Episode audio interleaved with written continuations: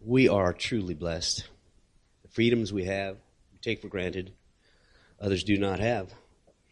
We are here and we are present in the presence of the Holy Spirit. He's administering to us and we are praising Him. Thank the Lord. The book of Job, one of my favorites.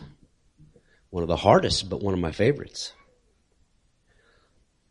kind of a microcosm of life for many of us because we experienced many of the things that Job did, but I think it's enhanced here greatly and given to us in such a way that you cannot deny the Lord's power, His greatness, and His control over our lives. After the huge hit that Job took, uh, some friends came to visit they were his friends and they loved him. But they also were uh, a bit hypocritical and were trying to give him something he really didn't need, which was grace and mercy. I mean, they, he needed grace and mercy, but they were trying to give him understanding and trying to reprimand a bit, give him explanations on why he was being treated so harshly by the Lord, they thought. But toward the end, one of them did give some pretty wise counsel here, and I wanted to read that chapter 37 of Job. At this also my heart trembles and leaps from its place. Listen closely to the thunder of his voice and the rumbling that goes out from his mouth. Under the whole heaven he lets it loose and his lightning to the ends of the earth. After it, a voice roars. He thunders with his majestic voice and he does not restrain the lightnings when his voice is heard. God thunders with his voice wondrously, doing great things which we cannot comprehend. For to the snow, he says, fall on the earth, and to the downpour and the rain, thank you, Lord, be strong.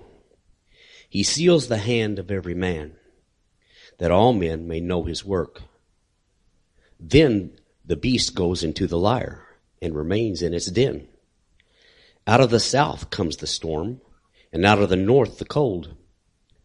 From the breath of God ice is made, and the expanse of the waters are frozen. Also with moisture he loads the thick cloud. He disperses the cloud of his lightning. It changes direction, turning round by his guidance, that it may do whatever he commands it on the face of the inhabited earth whether for correction or for, or for his world or for loving kindness, he causes it to happen. Listen to this, O Job. Stand and consider the wonders of God. Do you know how God establishes them and makes the lightning of his cloud to shine? Do you know about the layers of thick clouds, the wonders of one perfect in knowledge? You whose garments are hot, when the land is still because of the south wind? Can you with him spread out the skies, strong as molten mirror? Teach us what we shall say to him. We cannot arrange our case because of darkness.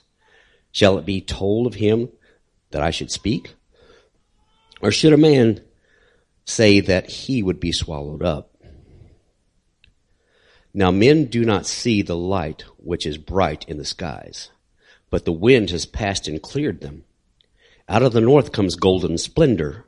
Around God is awesome majesty. The Almighty, we cannot find him. He is exalted in power, and he will do, not do violence to justice and abundant righteousness. Therefore, men fear him. He does not regard any who are wise of heart. Who are you, Lord? Who created the mountains? Who brought forth the life from nothing? Who controls the happenings of the world? Who gives each breath, every breath, one breath at a time? Time. What is time? Who controls the second hand one click at a time? What about the gift of the Spirit? Is it under man's schedule or is it carried in the rhythm of the wind? Who holds all the planets in place? Not to mention all the galaxies unknown. Is it chance that my body came to be formed? Who made it possible for me, a sinful, degenerate being, to possess a relationship with the very king of the universe? Who can take an obstinate, selfish, lost soul and transform it into a saint, clothed in righteousness and worthy of eternal life and everlasting glory? Who, who, who, who is this that lifts me up from the pit of despair? Who is this who makes me a completely new creature? How can it be that hate, anger, and selfishness are replaced by sacrificial love, patience, and kindness? Who is the forever? And how far does space go? What about math? What's the highest number? Who holds the key to the moral truths? Really, who knows right from wrong? Can the consensus of the new generation be our guideposts?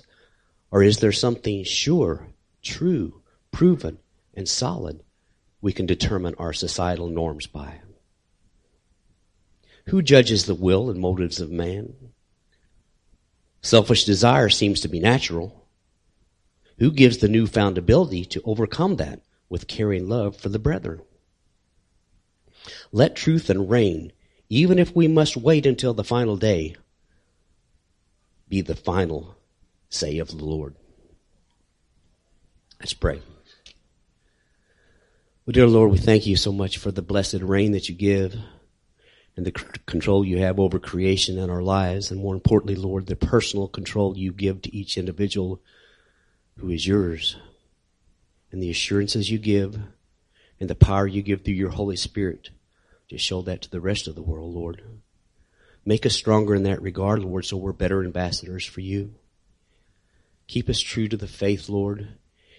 Let us not look side to side, but straight up to see what we can get from you, Lord, to, in order to live our lives as we should, to show you as you truly are to the rest of the world. Thank you for the cross, Lord. Thank you for your atoning blood. We thank you for this day and this time we can have. We ask that the message is a blessing, Lord. We thank you for the praises we can give. We pray, Lord, that it's a sweet aroma to you. In Jesus' name, amen.